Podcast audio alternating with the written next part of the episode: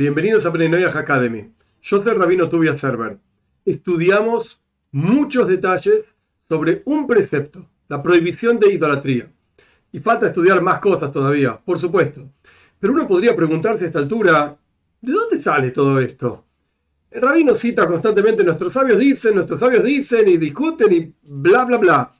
¿Dónde dicen todo esto? ¿Dónde está escrito todo esto que yo estoy compartiendo?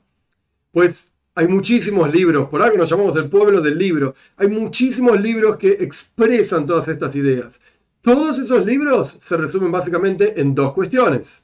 Uno, Torah escrita. Esto ya lo mencioné, es aquello que dijo Dios a Moshe en el monte Sinai y está escrito literalmente, cada letra tiene santidad, es específica, es especial, no hay confusiones, etcétera, etcétera. Torah escrita, lo que la gente suele llamar Tanaj, en hebreo que es Torah, Nevi'im y Ktuvim.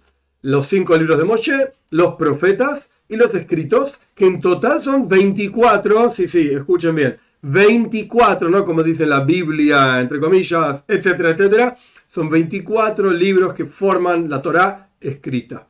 Luego hay una Torah oral, que se transmitió hmm, oralmente, justamente, generación tras generación.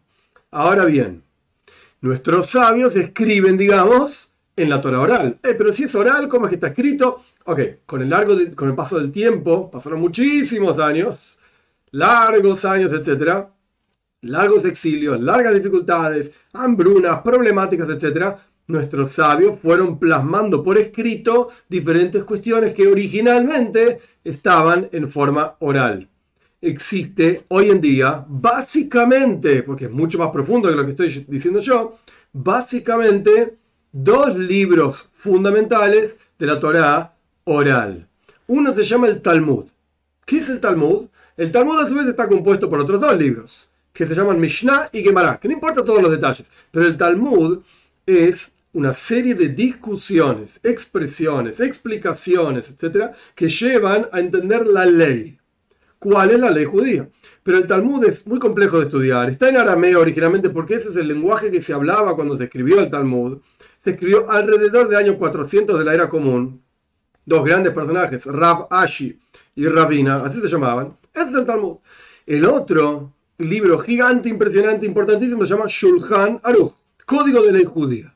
Este lo escribió Rabbi Yosef Karo ahí por el año 1520-30 en el norte de la tierra de Israel, Tzfaz, se llama el lugar, Zafet le dicen. Estos dos libros son, digamos, en general, los libros fundamentales de la Torah oral. Y ahí están plasmadas las leyes bajo las cuales vivimos los judíos. ¿Pero qué tiene que ver todo esto con Bnei Noach?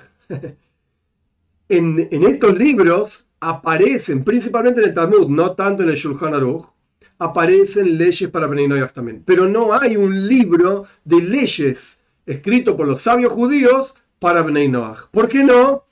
Hay que entender que en la antigüedad el, pueblo de Israel eran perseguidos, masacrados, no podían salir a, a compartir un mensaje, a decir, etcétera, eh, todos tienen que hacer esto, hay que hacer lo otro, no hagan idolatría, no hagan esto, no hagan lo otro.